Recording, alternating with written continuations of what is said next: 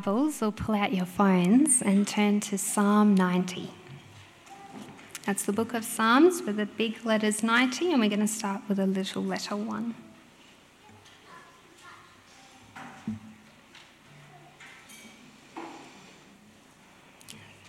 Psalm 90. Lord, you have been our dwelling place throughout all generations. Before the mountains were born, or you brought forth the whole world, from everlasting to everlasting, you are God. You turn people back to dust, saying, Return to dust, you mortals. A thousand years in your sight are like a day that has just gone by, or like a watch in the night. Yet you sweep people away in the sleep of death. They are like the new grass of the morning. In the morning it springs up new, but by evening it is dry and withered. We are consumed by your anger and terrified by your indignation. You have set our iniquities before you, our secret sins in the light of your presence. All our days pass away under your wrath. We finish our years with a moan. Our days may come to 70 years or 80 if our strength endures. Yes, the best of them are but trouble and sorrow, for they quickly pass and we fly away. If only we knew the power of your anger your wrath is as great as the fear that is your due. Teach us to number our days, that we may gain a heart of wisdom. Relent, Lord. How long will it be? Have compassion on your servants. Satisfy us in the morning with your unfailing love, that we may sing for joy and be glad all our days. Make us glad for as many days as you have afflicted us, for as many years as we have seen trouble. May your deeds be shown to your servants and your splendour to their children. May the favour of the Lord our God rest on us. Establish the work of our hands for us. Yes, establish the work of our hands.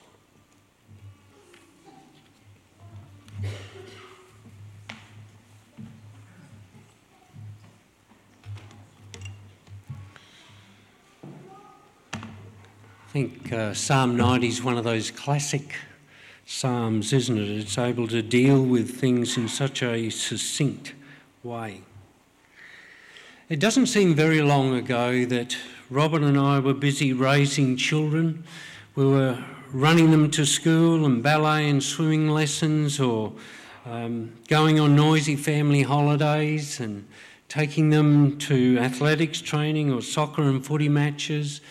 And now our children are doing exactly those things themselves. And yet it doesn't seem very long ago at all that we were the ones doing those things. I remember distinctly one night, and I'll just share my heart here. I was trying to work out how many more times I might have to supervise baths for the children. And I tried to calculate you know, how many children, how many baths, roughly what age we stop having to do that, how many more years, and uh, it came to a bit of a frightening number. And yet, that is long past. It is way gone. I remember sitting one day thinking uh, I was, I was um, at Little Athletics and I was involved with timekeeping, and we were on a tiered stand, and it was the end of the 100 metre straight, and it was between races. And I remember uh, just gazing out over the grass, and I was holding the white timer button that was on a lead, and uh, just getting ready for the next race, but just thinking, this too will pass. And it has, long ago. And now our daughter is at exactly the same oval at Riverside with her children at Little Athletics doing exactly the same things, except they now have photo electronic timing, and that, that role that I had doesn't exist anymore. Time doesn't stand still, it marches on. Yet, as we see in Psalm 90, God's nature and human nature don't change at all. But before we get into this psalm, let's turn and invite the Lord into our hearts so that we would get what we need to take home from this psalm. Let's pray. Gracious Heavenly Father, we have before us now a very countercultural psalm. Please grace us with your Holy Spirit so we can grasp Psalm 90 with eyes of faith and hearts that are enlightened by the knowledge of your Son, our Lord and Saviour Jesus Christ. Teach us, we pray, what we need to learn this morning for Jesus' sake. Amen. Going by its title, a psalm of Moses, the man of God, Psalm 90 is likely the oldest psalm in the Bible. We know David lived many hundreds of years later, long later. So it's an intercessory prayer of Moses that has elements of a community lament. There's a, there is a definite lamenting of the shortness of life that comes out quite distinctly in this psalm. We can't be certain, but Moses may have written it around the time of Deuteronomy, when Israel was on the brink of entering the promised land. And after decades of experiencing God's amazing provision, both in Egypt and then through the wandering years in the wilderness, with all the constant quarrelling and rebelling that Moses had to put up with. What is clear is that time is a major theme in Psalm 90.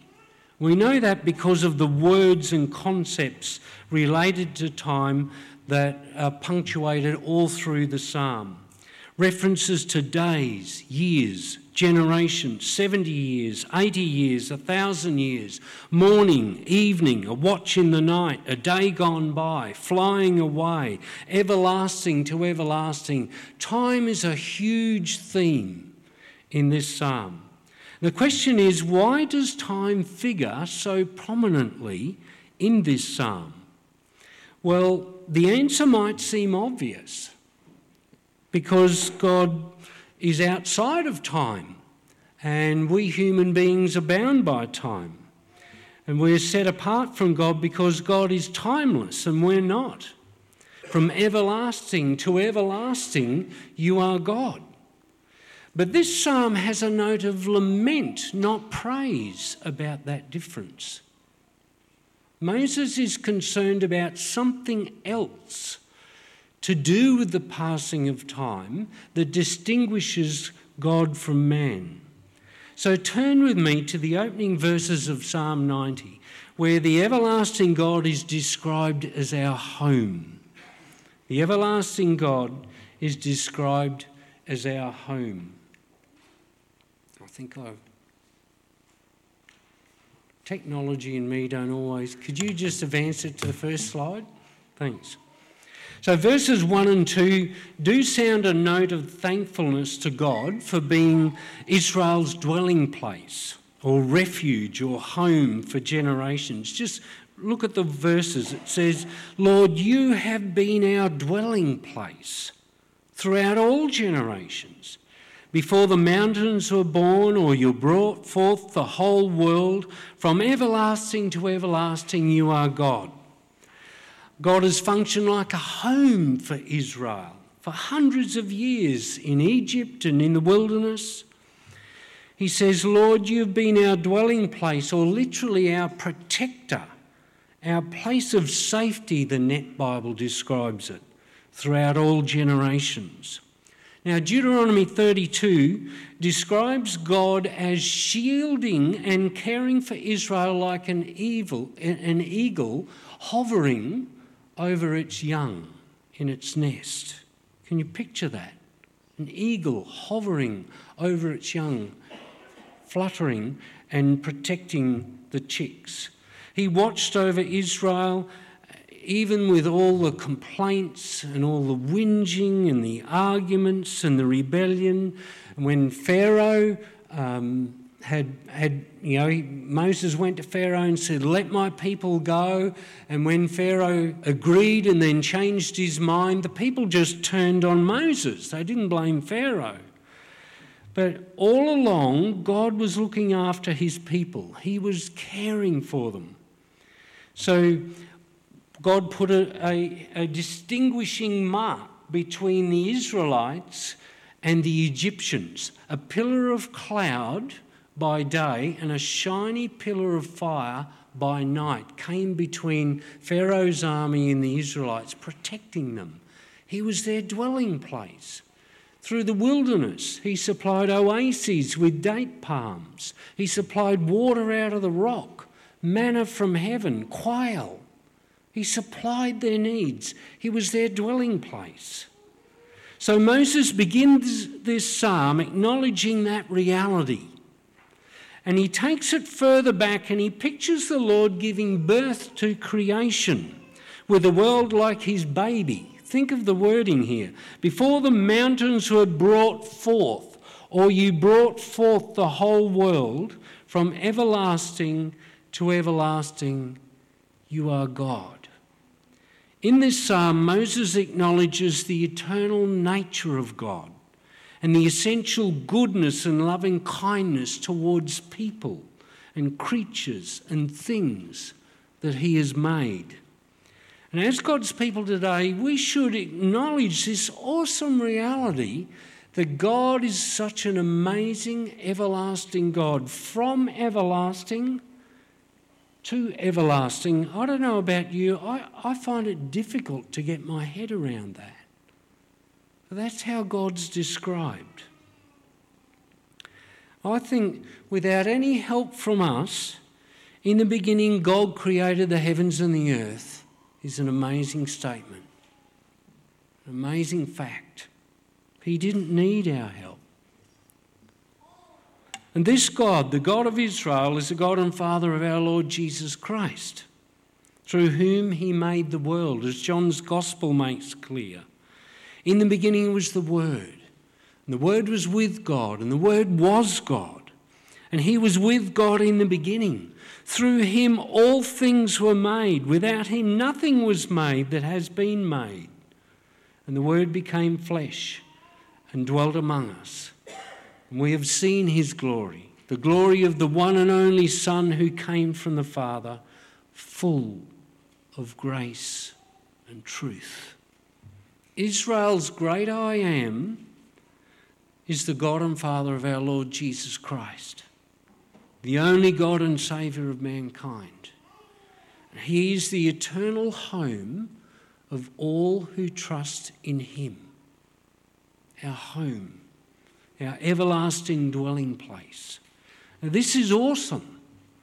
And I think God is amazing and His ways are so much higher than ours, and we ought to be full of joyfulness and encouragement about that.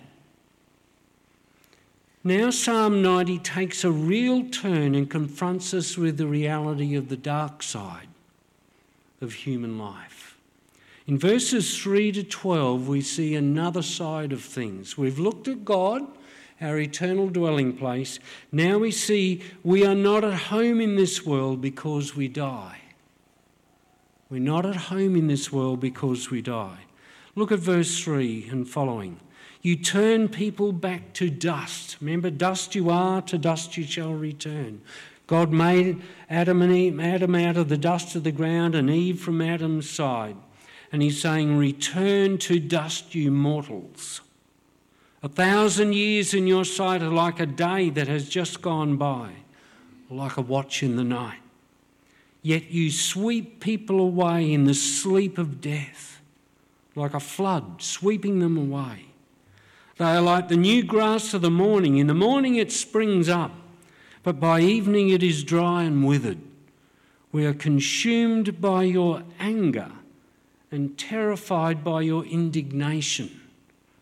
You have set our iniquities before you, our secret sins in the light of your presence. All our days pass away under your wrath we finish our years with a moan. Some versions have a sigh. This is not a very positive view of mankind, is it? Very sobering one. It doesn't seem to indicate that we have a, a good nature, basically. It shows God's just displeasure, indeed, his righteous anger, where our days pass away under God's wrath and we die because of our sin. As the book of Romans says, There is no one righteous, not even one. There's no one who understands. There is no one who seeks God. All have turned away. They have together become worthless. There is no one who does good, not even one. There is no fear of God before their eyes.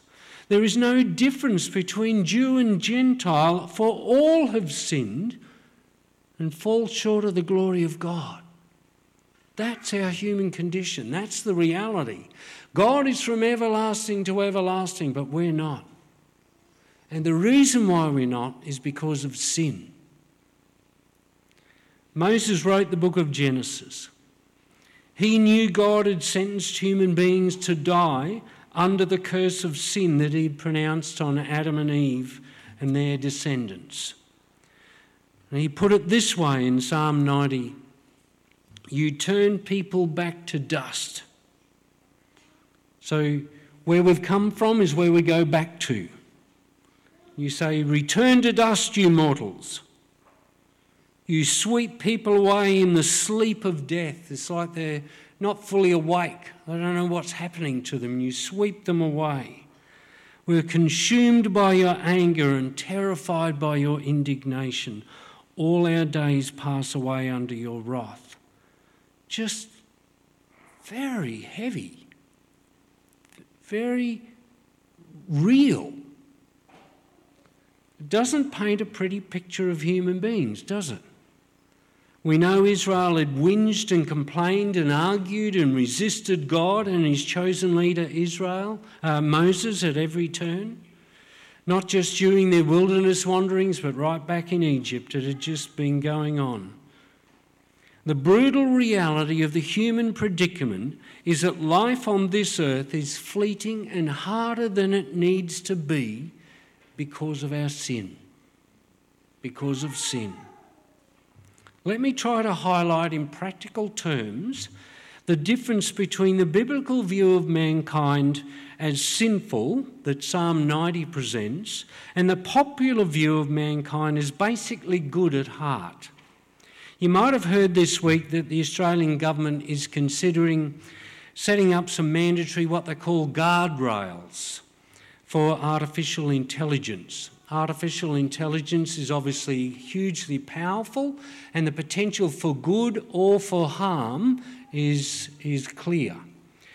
So they want to control, put in place some guardrails for the use of AI and create exist, uh, change existing laws and bring them up to date with the reality of AI and create new AI specific laws and Ed Husic, the Minister for Industry and Science, said Australians understand the value of artificial intelligence, but they want to see the risks identified and tackled. And I say, Amen, that's true. But I wonder, what, what would the difference be between the guardrails set in place by a group of people who confess the reality that all human beings are sinful by nature? And the guardrails set in place by a group that believes that at heart all human beings are good, just some need a bit of help. The first group would acknowledge how sin affects all of us, even the lawmakers. And they would try to take account for the inevitability that anyone is capable of breaking the law for their own desired ends even those in charge of the AI. The second group would think problems of illegal behaviour can be solved by better education, or by lifting people out of poverty, or by treating them for a medical disorder, or by applying increasing pen- penalties for repeated misconduct as a deterrent. Now, without being cynical, where willful, sinful human desire is concerned, education, compassion, medicine, and the law are never enough. The human condition has been caused by rebelling against God, not by lack of education, or medicine, or compassion, or legal penalties. No amount of these things will repress covetousness Or murder. It's always been wrong to murder, but people still do it. There's penalties against it, and they still do it. Or theft, or lying, or immorality, or lack of love for God and fellow human beings. You see, the regulations we put in place cannot deal with the human heart. They can help. I'm not knocking it. I'm just saying they fall short because they don't get down into the real bedrock issue of sin in the human heart. The fact of human sin is, in fact, often poo hooed as an outdated and unhelpful concept that needs to be abandoned because it's fundamentally wrong. You see, our view of human nature and whether or not all people are sinful at heart and accountable to God affects our whole approach to life and decision making. It'll affect our approach to raising children if you realise that your children are afflicted with sin in their heart. It will affect our approach to prayer. You know, you're prone to wander. You know, you yourself aren't all you that you want to impress others to be because of sin in your heart.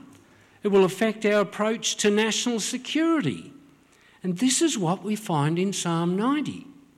Compared with God, who is from everlasting to everlasting, we are only on this earth for a moment, like a watch in the night, which is a four hour block, or like a day that has just gone by, 24 hours. The average lifespan on this earth is 70 or 80 years, and they quickly pass away, pass, and we fly away, as verse 10 puts it. I ask you, do you really accept that you are mortal and have a use by date? Do you ever think about the day of your death? Plan ahead for it. I'm not talking about funeral insurance or a uh, will. Sorry to any funeral directors here. I'm talking about the fact that unless Jesus returns first, your death is as certain as tomorrow's sunrise, or paying taxes, or the chances of your buttered toast falling face side down on your new carpet. It's just a reality, it will happen. It's just a matter of when. It might be sooner than you think.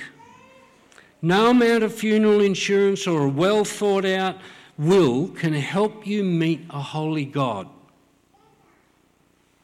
Moses laments the plight of mankind. There's a deep lamenting here. It pains him to his heart that he smacked the rock twice and he isn't getting into the promised land, that he was exasperated and disobeyed God. It exasperates him to his heart that these people complained and whinged and rebelled time after time. Korah and his rebellion, his own sister Miriam, and Aaron when he was up when they're on the mountain and Moses is getting the tablets of stone and Aaron led the people astray into riotous behaviour. It pained him because he knew the plague, the cause of it, was sin. And that's why we return to dust. That's why we're not at home in this world because we die. He laments it. So, lamenting the deadening effect of sin in himself and in the people he led, he appeals to the Lord in verses 11 and 12 if only we knew the power of your anger. Your wrath is as great as the fear that is your due. Teach us to number our days so we may gain a heart of wisdom. At this point, some of you might be thinking, Steve, what you're describing sounds very Old Testament. Things are quite different since Jesus came in the New Testament. Well, are they?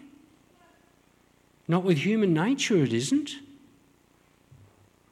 Both God and human nature are the same throughout the Bible and throughout history. God is the same yesterday, today, and forever. Our human nature is like a leopard that can't change its spots. We still sin. Paul had some of the exact same issues with his churches that Moses had with Israel in the wilderness failure, complaints, uprisings, betrayal, bickering, whinging, immorality, heresy, unbelief, grieving the Holy Spirit. Exactly the same issues. So Moses looked beyond the human predicament to the everlasting mercy of God for a solution. His hope wasn't going to be in education, it wasn't going to be in medicine, it wasn't going to be in law, it was going to be in God. In essence, what he says is, Lord, prepare us to come home to you. Lord, prepare us to come home to you. The third point. So look at verses 13 to 17. Relent, Lord. How long will it be? Have compassion on your servants. He's looking to God for his solution. Satisfy us in the morning with your unfailing love, that we may sing for joy and be glad all our days. Make us glad for as many days as you have afflicted us, for as many years as we've seen trouble. May your deeds be shown to your servants, your splendour to their children. May the favour of the Lord our God rest on us. Establish the work of our hands for us. Yes, establish the work of our hands. Moses thirsts for God's compassion. He knows he will not be entering the promised land because of his sin. So he appeals to the God of compassion and hope.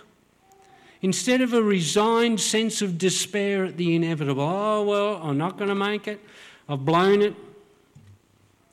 What Moses didn't realise is that he would get to be with the promised Messiah in the promised land on the Mount of Transfiguration. Remember, Moses and Elijah appeared with Jesus.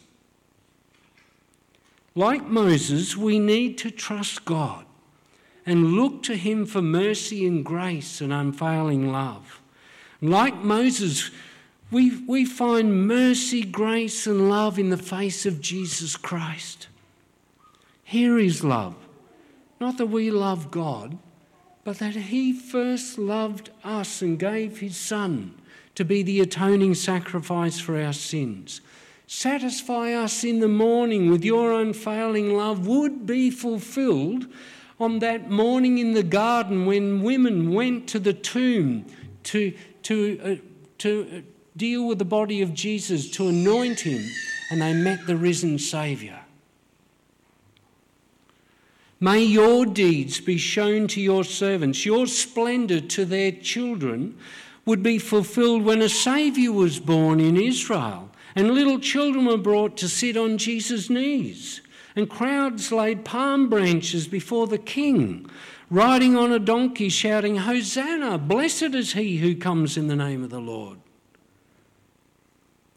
So, what does it mean at the end of this psalm? Establish the work of our hands. It means the works God's people do in pursuit of their calling to love and serve the Lord. It means whatever we do in faith in God's name, like loving our neighbour as ourselves, at work, at school, or when your car is rear ended, patiently enduring hardship and teasing, refusing to go into payback mode or complaining mode.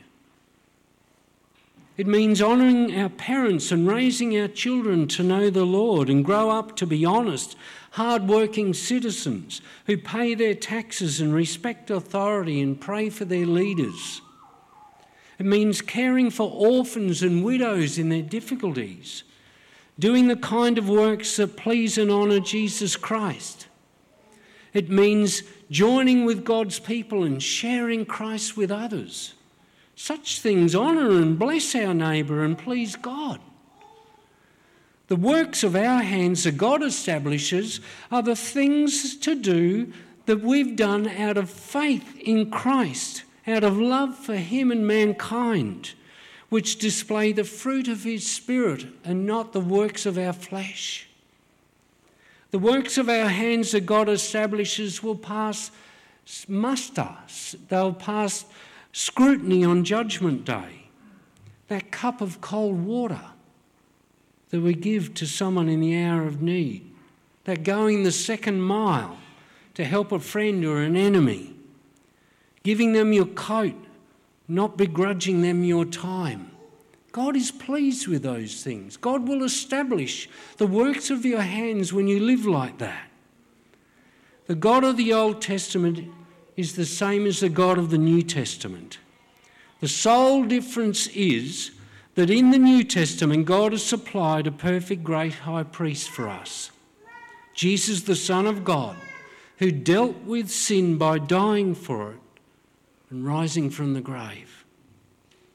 Being holy, God will always be a consuming fire. And without Christ's death and resurrection and intercession for us, we would perish in our sins and none of us would have the works of our hands established.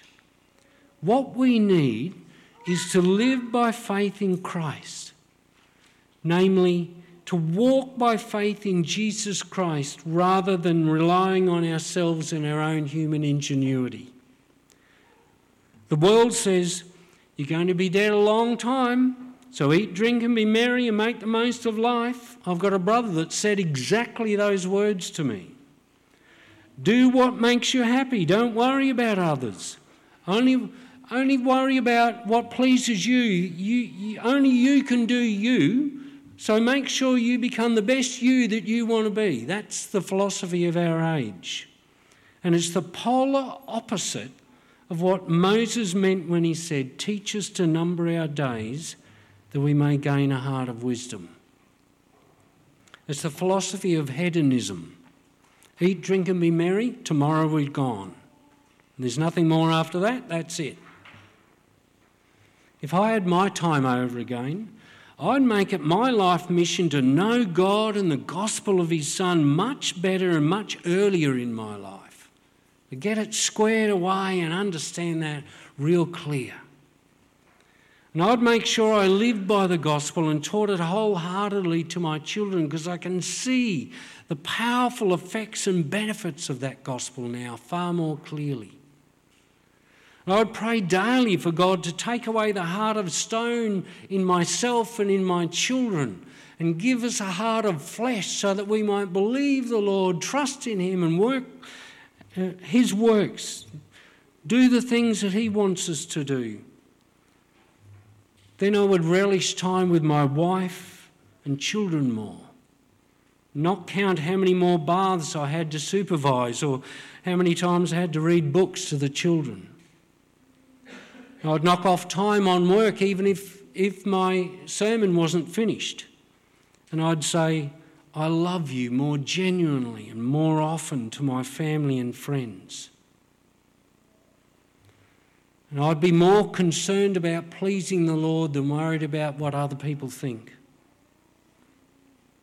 I'd be less concerned about upsetting people, and I would share the good news of Jesus far more. And I would resist the devil by confessing my sin and reminding him that I love God simply because He first loved me and gave His Son to be the atoning sacrifice for my sins, something He doesn't have. I don't deserve it. But Jesus rose again for my pardon, and nothing can separate me from His love. I'd resist the devil with that. So let's take stock of Psalm 90. I think Moses wrote this psalm after meditating long and hard on Genesis 3. Mankind's fall into sin and the promised Redeemer from the seed of the woman, and on his own and Israel's sin while journeying in the wilderness, and on the merciful nature of God revealed to him at the burning bush and on Mount Sinai and I think all of these things came together. And as he meditated on them, it burned within his heart, and he wrote Psalm 90 under the inspiration of the Spirit. So in verses 1 and 2, we saw that the everlasting God is our true home because he created us and cares for us. In verses 3 to 12, we saw that this passing world cannot be our home because God has cursed the earth due to human sin. And in verses 13 to 17, we saw the way to reckon with the fact of death is not to eat, drink, and be merry, for tomorrow we die, but to appeal to the Lord and His great compassion to save us and establish the work of our hands. This is how we are to reckon with our death. If you know and love the Lord Jesus Christ, don't fear death or resent it or try to ignore it.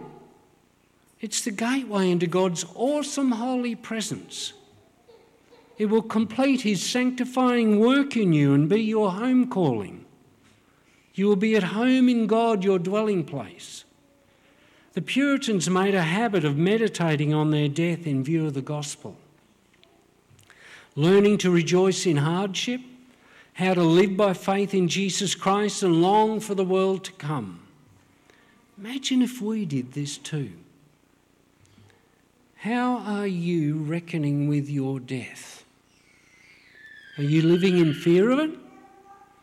Are you in denial of it? Living like it is far off? Are you making it your goal to please the Lord by living a life of faith in Jesus, the promised Redeemer? And his victory over sin and death. Let's pray.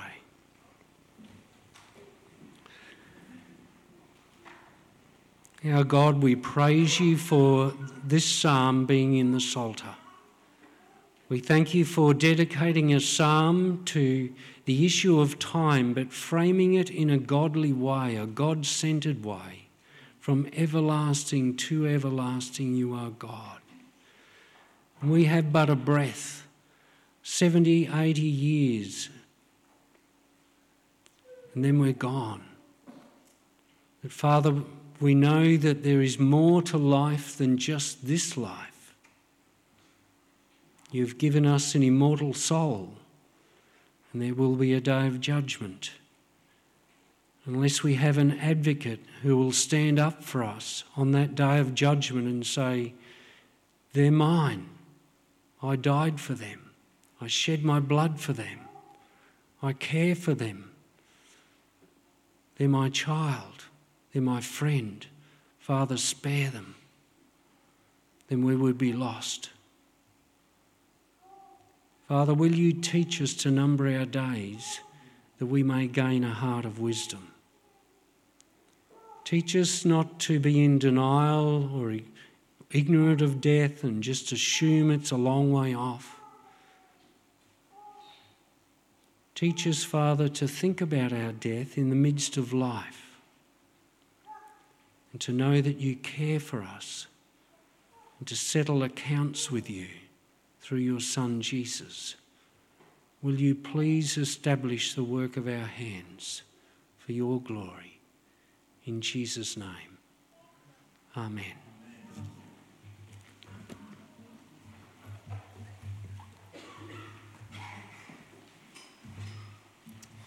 We're going to close our time together with singing Rock of Ages. Thank you for joining us today. If it's your first time here, please get to know us. We're nice and friendly, we don't bite. Um, come find someone to say hi to. Please continue hanging out together over tea, coffee, and thinking over what uh, we've heard from Psalm 90. Please stand.